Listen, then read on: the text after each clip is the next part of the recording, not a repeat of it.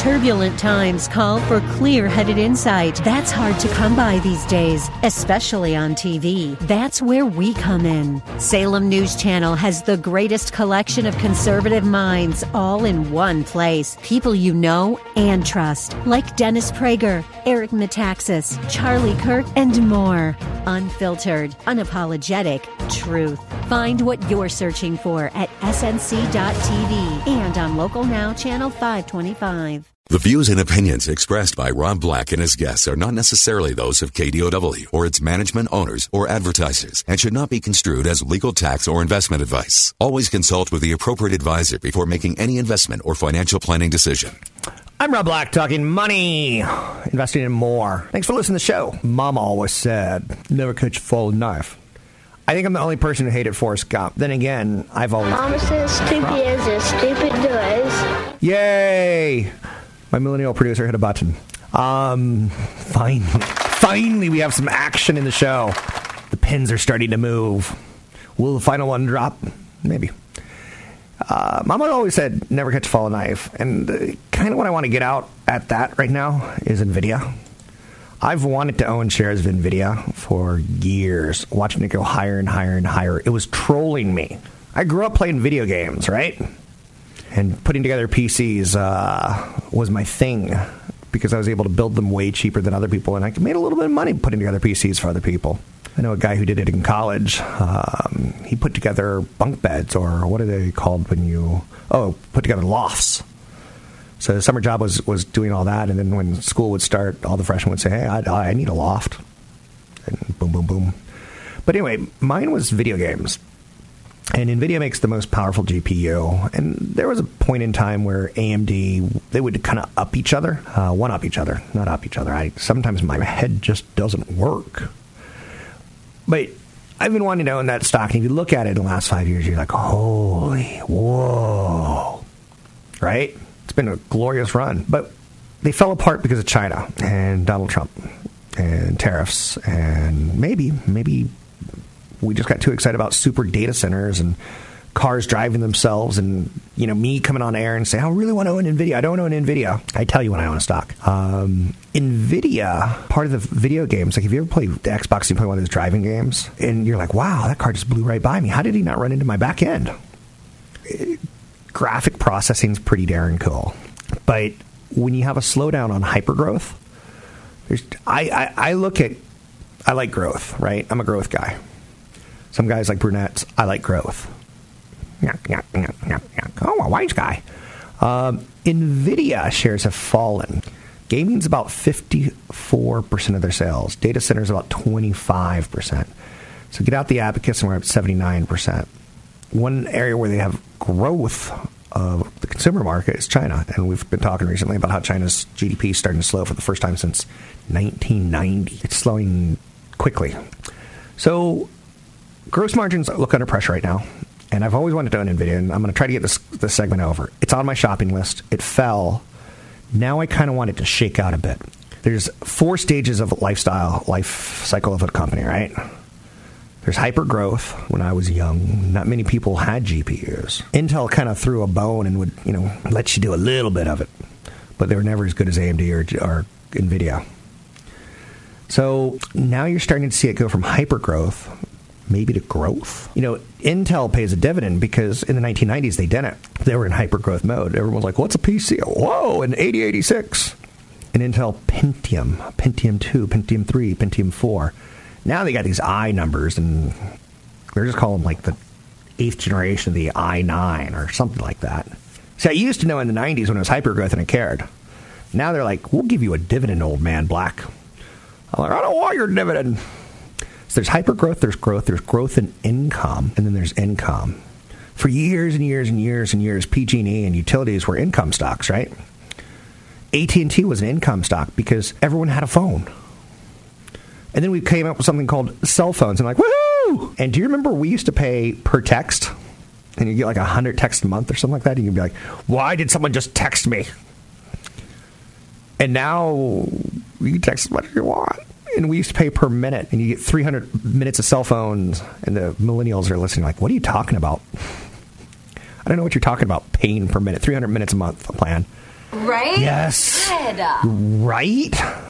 Um, now I've lost my train of thought. But Nvidia is going from hypergrowth to growth, and like I was saying, like there used to be companies like AT and T and PG&E who we saw very particularly as income. There's four types of stocks: income, growth and income, growth, and hypergrowth. You pay more of a premium in risk. You take on more risk with hypergrowth, and that's what happened with Nvidia. You took on a lot of risk, and when they their shares broke, they broke hard. Again, I want to own it, so I'm looking for a way in but I probably missed its hyper growth phase. Maybe I'll just have to settle for growth. If it goes to $100 a share, I'm in. It's at 135 right now. I know you're saying, "Man, you're you're greedy." No, no. I like managing my downside risk. And to me, it's still a little bit too early. And what if one bad quarter becomes two? California doesn't have a lot of cockroaches. I know you're saying, "Where are you going with this, Rob?" On the East Coast, I once went to South Carolina, and I swear to you, I got out of my car to pump some gas, and a big bird flew at me and ran in my face, and I knocked it down, only to discover it wasn't a bird, it was a flying cockroach. And Mama always said, if you see one cockroach, there's hundreds. Mama says stupid is as stupid does. Thank you, Forrest, for adding to the show. Chewbacca never gave me advice on stocks. He always gave me advice on the ladies. Thank you, Chewy. Thank you, Chewy. Mr. T, he's got an opinion on gold. So he's my go to. Oh, okay, he's in a bad mood today. But you get the idea. Um, hypergrowth, growth, growth in income, income. Uh, company I, I is on my shopping list Visa or MasterCard. I like them both. I think that's the way the world's going. More swipes, right? And try as we might, we can't totally push these guys out of business. We Can't totally regulate them. They're good companies. I like them both. Isn't that funny? It's let me go back to my dating days when I was a young man and be like, you just meet the, the, the, the nerdy girl who, how shall we say, is into you and she likes you. And when she smiles, it makes you smile. And then the hot, mean, cruel cheerleader comes by and she, she's into me because I'm really good at English and she wants me to write her English paper, right? I like them both. I can't choose. Well, right? and the point being is, that's okay sometimes. I like both MasterCard and Visa. I don't choose a Visa. Um, what else is there to talk about today? PG&E's filed for bankruptcy. Wah, wah. Didn't see that one coming. They're going to get bailed out, but at what level? I don't touch that kind of stuff with a 10 foot pole. I don't like drama. I save the drama for learning the llama. I'm Rob Black, talking all things financial, money, investing, more. Find me online at Rob Black Show, Twitter, Rob Black Show, YouTube, Rob Black Show. Catch Rob Black and Rob Black and Your Money live on the Bay Area airwaves, weekday mornings from 7 to 9 on AM 1220 KDOW and streaming live on the KDOW radio app or KDOW.biz. And don't forget the weeknight replay at 7. We're making financial sense of your portfolio. Now, back to Rob Black and Your Money on AM 1220 KDOW. The Prince of Privacy. Where is he going with this one, right? Apple has had to disable FaceTime and rush to get a, a, bug fix. Apple has no problem going after companies for privacy issues. And then we learn that they have a problem themselves with privacy. And it's pretty easy to activate it. You can make a FaceTime call you can add yourself to the group, and then you can listen to the other person's phone. And that ain't good. It's not clear how long the FaceTime bug has been out in the wild, but a teenager was able to discover the bug last week, and it's it's a major privacy flaw, and it's kind of embarrassing. It's pie on the face, so to speak. Now, sometimes you take a pie in the face, sometimes you're hip deep in pie, and I love pie, but in this case, this is actually a pie in the face, and it's not a good one per se. So Apple's in the news on that story. PG&E is in the news on bankruptcy issues. I looked; they've got 71.4 billion in assets, 51.7 billion in total debts. A lot of people are asking a lot of questions about PG&E. Is my pension safe? Pensions typically are, unless you had it all in PG&E stock, and then you're down 70 to 80 percent this year. That's an issue. So the FaceTime bug. Back to that. Will this sink the company? Probably not. But the Prince of Privacy, you know, the we're better than everyone else shtick needs to end. And um, it's disabling. It's it's it's. I don't know. It's kind of what. Do you remember? This is fascinating to remember. Back in the 1990s, companies were able to come out with press releases, and the stock would move up five to ten percent. It would be literally things like, "We have one million people on AOL. We have got 1.5 million." It move the stock. So this kind of headline would have sank Apple years and years ago, but not so much today. Um, but it's not good either. So it's bad PR, especially when you're going out there and knocking other people for their roles and privacy issues. So I don't talk a lot of commodities on this show, and commodities have pretty high commissions to buy and sell. You can go out and buy an exchange traded fund, get a hard assets fund, but I, I think sometimes people get in over their head, and you should always try to keep it a little bit on the simpler side. Tesla's in the news today because they borrowed money and it's time to pay it back, and they wanted to pay it back on March 1 with stock and cash, but now it looks like it's just going to be the cash. Clock's ticking for Elon Musk. It's got $920 million um, issue. Stock needs to hit 360. It would have to rise 20% to avoid the painful conversion. So, do you remember um, 360 is a pretty magical number, and then that's kind of the area where Elon Musk started getting into trouble, where he was tweeting just odd stuff and he said, "Yeah, we we have private equity getting ready to take us private at four hundred twenty dollars a share."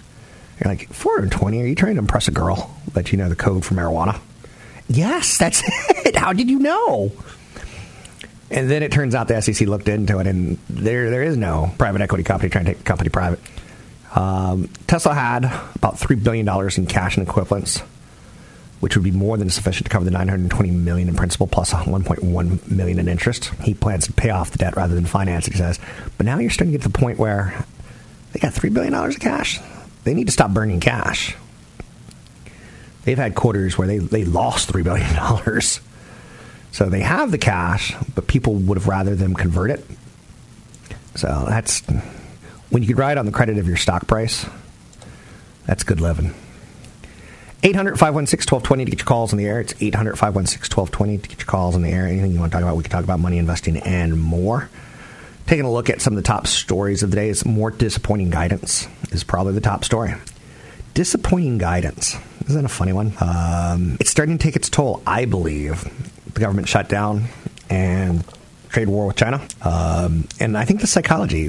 In the first hour, we talked a lot about the behavioral finance issues. And Americans think right now Amer- America's on the wrong track. The country's on the wrong track after the shutdown.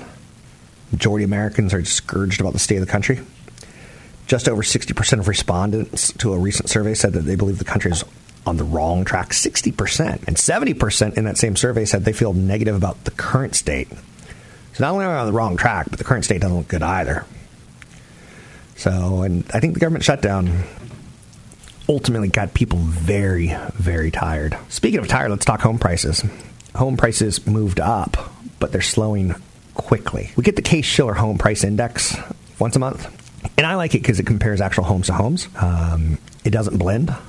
Home price growth just kept slowing as housing headway and gathered late last year. So when you take a look at the Case Shiller report covering the three months ending in November, it missed the consensus forecast pretty aggressively.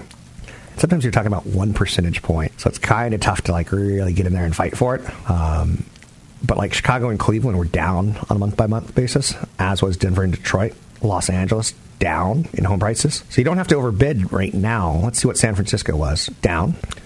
Um, do I have any? I don't have San Jose and I don't have Oakland, so San Francisco got to lump them all together. Washington was flat, but the big winner again, Las Vegas. Woo! It was essentially flat on a month to month basis.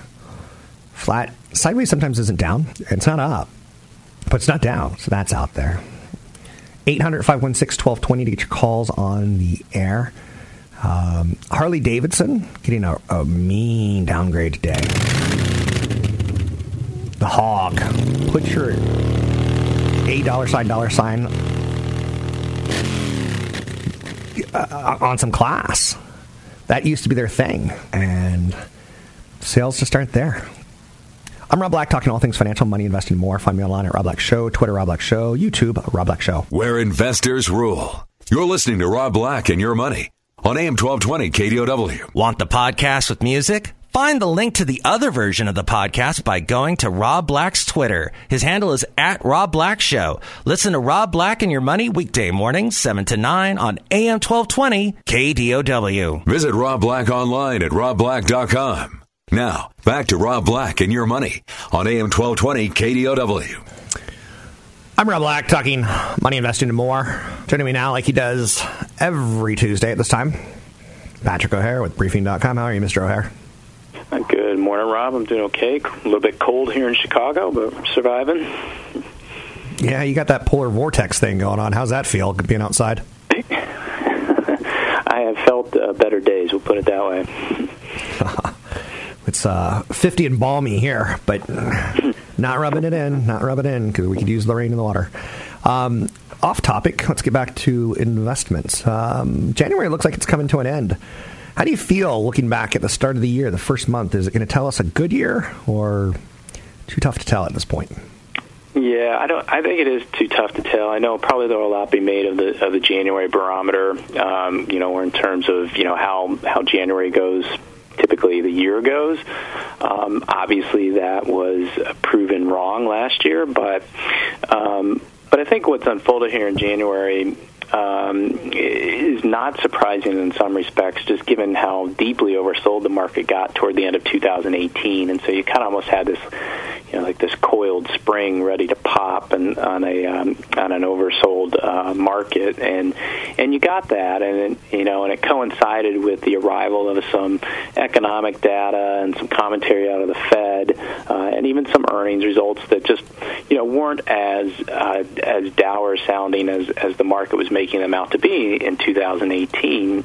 Um, now that's not to say things are are great. Uh, it's just that the market I think has recalibrated here uh, to account for the fact that things are not also as bad as they were feared to be, and so now we're you know in this um, you know new trading zone, I guess if you will, and you know won't surprise us if you know we see some type of you know consolidation period here uh, with a little bit of a downside bias perhaps as more data and more earnings guidance comes in that kind of reinforces that view that um, that things are slowing down, you know, and and you know coincidentally we had that combination this morning, really, with the consumer confidence number, with the uh, Case Shiller home price index uh, showing a deceleration in home prices, and then uh, and then a number of companies out with some earnings guidance that was uh, certainly on the cautious side of things. Speaking of earnings season and guidance, it seems to be, from reading your page one column, which I start every day with, it seems that some of the guidance has been on the, the light side for sure. So some of the China problems are being blamed, the China trade issues with Donald Trump and the tariffs. Um, is that fair to say that, that the, tariffs in China have become kind of a sub story or a story in the earnings season this year? Uh, you know, it is fair to say, Rob, and I, you know, I don't know if, if uh, I think tariffs is still kind of that asterisk, but but China is is not. I mean, China is clearly slowing down, and, and you are, you know, hearing more companies just talk about general economic conditions in China being weaker than you know, creating weaker than expected demand, and that's you know likely would have been heard irrespective of the tariff measures that have been been enacted, and so not you know you're hearing a little bit of peripheral commentary about uh, companies being concerned about these tariff measures, but in general, you know, it strikes us more as this is just a, a, an economic factor that's that's entering into the mix here, and um, and uh, you know, and it's something to be watched. I mean, you heard it out of Caterpillar and Nvidia yesterday. Um, you know, 3M this morning uh, talking about you know things slowing down in China. So um, it, it's not to be dismissed. You know, only because you know China is you know, the second largest economy in the world, and so um, so you do have to respect that element. And um, um, uh, but but overall, yeah, earnings guidance has uh, I think is you know what I was alluding to earlier you know, companies aren't necessarily pounding the table uh, on the 2019 earnings outlook, and it's enough to, I think, give this market a little bit of cause for pause here to kind of let things settle uh, down and, and just see, you know, um, whether whether the market has justification to continue this breakout effort, or if it's going to be uh, shown to have some justification to roll prices back, just because it's getting, you know, a little bit too ahead of itself, perhaps, in in terms of its optimism about the economy and and what 2019 will bring. Good stuff. Good stuff. Um, government shutdowns shutdown is over for at least three weeks.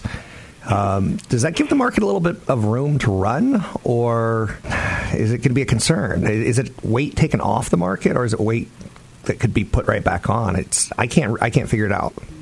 Yeah, it, and it's one of those crazy factors, Rob, and it was hard to figure okay. out. You know, um, obviously it didn't deter the stock market uh, in in the thrust of everything, right? I mean, you had all of the you know, a lot of the negative press coverage, uh, which was which was honest press coverage, it was just you know was obviously negative because there are real concerns and issues surrounding real people, um, you know, related to that shutdown. And um, but the stock market just kept on climbing, you know, uh, through it all. And you know, the market does not like un- uncertainty, but you know, I think that its ability to kind of shake things off in January as that shutdown was unfolding was uh, rooted in large part on the uh, recognition that that it had the Fed by its side too. You know, um, the Fed was sounding more dovish minded, and that obviously serves as a nice placating factor for the equity market. But uh, but I also think it was wrapped up in this idea that there would be some type of resolution. There always is to a government shutdown, um, but the the issue that I think the market, if it's going to get grounded again and really worrying about what's you know the politics of Washington D.C. and, and budget matters and, and things like that, would would likely be availing itself in coming weeks and months uh, if this partisan standoff, you know, raises questions about the ability to, you know, reach some type of compromise on raising the debt ceiling without uh, having all these bargaining chips hold, you know, held over the the head of that uh, very important issue. And uh, that's not in the mix yet, but it's something that I think is, you know, going to be uh, in the back of the market's mind if if we get into another shutdown situation it's it's out there, right? It's one of those things. It is out now there. we're starting to move. Um, it is out there. Yeah. mm-hmm. Oh my! This is a market that's just.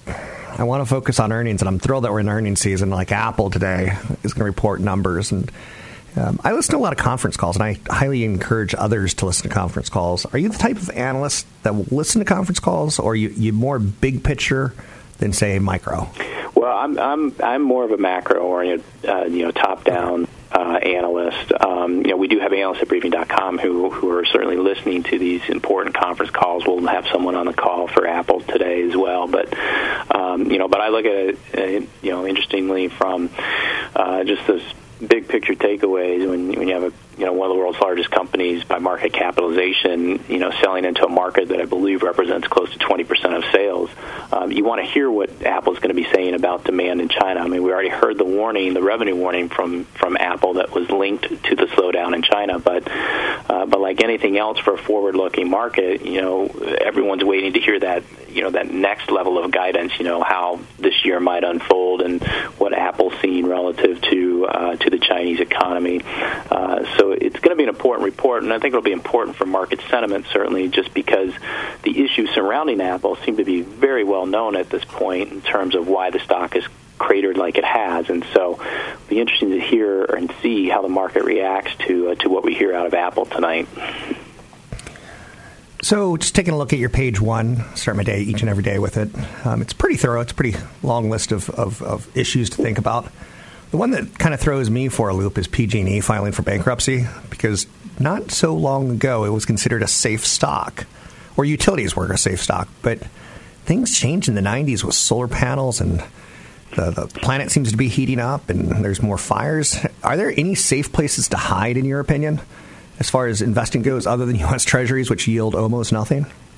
Yeah, I was going to jokingly say cash, but um, you know, be, um, uh, you know, Rob, I, think probably. Um, uh, in, you know, it all depends on kind of what you know what someone's time horizon is. You know, there's there are places to hide. You know, you have these kind of companies with fortress balance sheets. Either you look at, say, like a J.P. Morgan, right? They're not going out of business, but that doesn't mean that the stock will necessarily do well, as the market has concerns about the yield curve and uh, and loan growth. Um, so, if you have a shorter term time horizon, you might be looking at some capital depreciation there, but your your investment will be safe. Uh, but you have to have a longer term outlook. So, kind of really just depends on you know that time horizon and what one's risk tolerances are. But you know, PG&E is certainly a very unique situation, um, and uh, it's running afoul of that normal perspective that utilities are a fairly safe place to be. Thanks for joining me. It's Patrick O'Hare with Briefing.com. It's Patrick O'Hare with Briefing.com. One last thing that I should have asked him was, what's your prediction on the Federal Open Market Committee? Because they've just started a two day meeting today. Many think that now is the time for them to pause and reflect, but we'll see. We wait and we will see. You can find me online at robblackshow.com. You can find Briefing at briefing.com. Briefing.com. It's a great source of international and national news tied towards the stock market. But on top of it, it's all about the economies, the dollar, inflation. There's so much information there. They've got an earnings calendar. So you can take a look at who is getting the love and not, who's beating expectations. The way they set up their columns is pretty nice. Um, so that's out there. Briefing.com, it's briefing.com. And they also do a really nice job tracking IPOs. They've got some technical traders there, um, technicians. They have some growth stock ideas. Check it out, briefing.com. That's briefing.com. Home price growth slowed in November. Ooh, how will we do it? We'll take a break here. We'll be right back. It's Rob Black and Your Money. I'm Rob Black. You're listening to Rob Black and Your Money on AM 1220 KDOW. Don't forget, there's another hour of today's show to listen to. Find it now at KDOW.biz or on the KDOW radio app. Visit Rob Black online at robblack.com. Now, back to Rob Black and Your Money on AM 1220 KDOW. I learned something kind of interesting recently that some smart television companies are using the information of the shows that you're watching and selling it to advertisers. And what was fantastic about it was CEO of this television company said we wouldn't be able to sell it to you so cheaply. It would cost a lot more if we weren't making money on the side. Now, Apple gets into trouble today because FaceTime has a bug in it that lets people eavesdrop on your iPhone or Mac without your knowledge. Um, now they've they've squashed the bug. They say they're doing everything that they can to you know people say disable your FaceTime. All you need to do is start a FaceTime call, swipe up to add a person, and enter your own phone number. This will create a group FaceTime call and automatically answer the call for the person on the other end. Both caller and the original recipient will be able to hear one another, or if the caller is quiet, I could eavesdrop on you. That doesn't freak me out. Uh, you know, again, this is the best part about this story. Back in 1990s, I'm doing a uh, late 90s. I'm doing a, a broadcast on CNET, and it was I go, who's the idiots that would open up the Anna Kournikova email? There's a nude picture of Anna Kournikova in your email, and people click on it and they got a virus, right? The next day, I got a virus and my computer went down. And I, I, was, I was laughing at those people. Now, Apple's had this little problem where they've been laughing at some people, like FaceTime, uh, like Facebook, Facebook, FaceTime, too close to each other. Um, and karma's kind of coming back to get them. And a teenager discovered the bug. Start a FaceTime video call. While it's still ringing, swipe up from the bottom of the screen and click Add Person. Add your own phone number to the call, and now you'll be able to hear the microphone from the other device even if the owner isn't anywhere near his phone. So that doesn't freak me out for some reason. I can live with it. I'm okay with that. Um, but I don't know. That's really what you want to hear. Nvidia is so out of fashion right now, out of favor. It's it's worthy of note that sometimes companies, when they announce bad things, they get beat up pretty hard. But usually there's a second leg down. Typically, it isn't all solved in one. And there, a lot of people want to buy right now. Buy when you can, not when you have to, right? Howard Schultz is talking, and um, I've always liked Howard Schultz. It was a company that I wanted to invest in. It was a cream of the crop kind of company. It was a, an iconic name, and he's a billionaire for coming up with the Starbucks concept, right? He says the billionaire former Starbucks CEO says he could never run for president as a Democrat because the party has moved too far left. He said if I ran as a Democrat, I'd have to say things that I know in my heart I do not believe, and I have to and I, can't be disingenuous. That's awesome when a guy guy knows who he is. It's like Jimmy Carter once said he lusted in his heart for uh, was it Cheryl Teague or some Cheryl somebody, right? And uh, you're a married man. You're the president of the United States. You're not supposed to say those kind of things, but it was kind of refreshing that he did. Schultz says the nation cannot afford the priorities of the far left Democrats, including full government paid health insurance and college tuition. And you know, there's that new Congresswoman, Alexandria Ocasio Cortez, and she's talking about a 70% marginal tax hitting the wealthy. And he's coming out right now and say, not going to happen. So Schultz cited her idea as one of the reasons he could never run for president. He believes the party's moved too far to the left. We, there's no fix here. Capitalism is messy and our country's gotten bigger and bigger. And as we have, we're, we're killing the middle class with capitalism. But socialism isn't exactly the answer either. Go back to, you know, uh, take a look at China's socialism and the USSR. Uh, you can't give everyone something for free. But then again, college costs are out of control and hospital costs are out of control. Don't you wish there was one flat cost to go to college? And I know you're saying now you're starting to dream, Rob. Now you're starting to sound wacky, and I know because that's not Stanford's different than than UC Davis. Don't you wish there was one cost?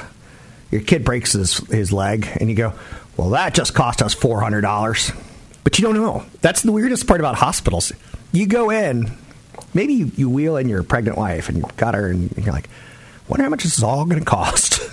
Because you're signing paper after paper after paper and you don't know. Um, and then you get insurance, and it's like health insurance didn't cover this kind of stuff. And then you learn health insurance doesn't really cover all that much. Brush your teeth. That's one thing I'll say. Bad teeth are expensive to fix. Just because you have 32 doesn't mean you lose more than one or two, in my opinion. I know you're saying you just offended a lot of people with no teeth, Rob. You need to go see your, your manager. So Schultz is out there, and he's a genuinely, I think, a pretty nice guy. He's, you know, he started college programs for the baristas at Starbucks. He started management programs for the baristas at Starbucks.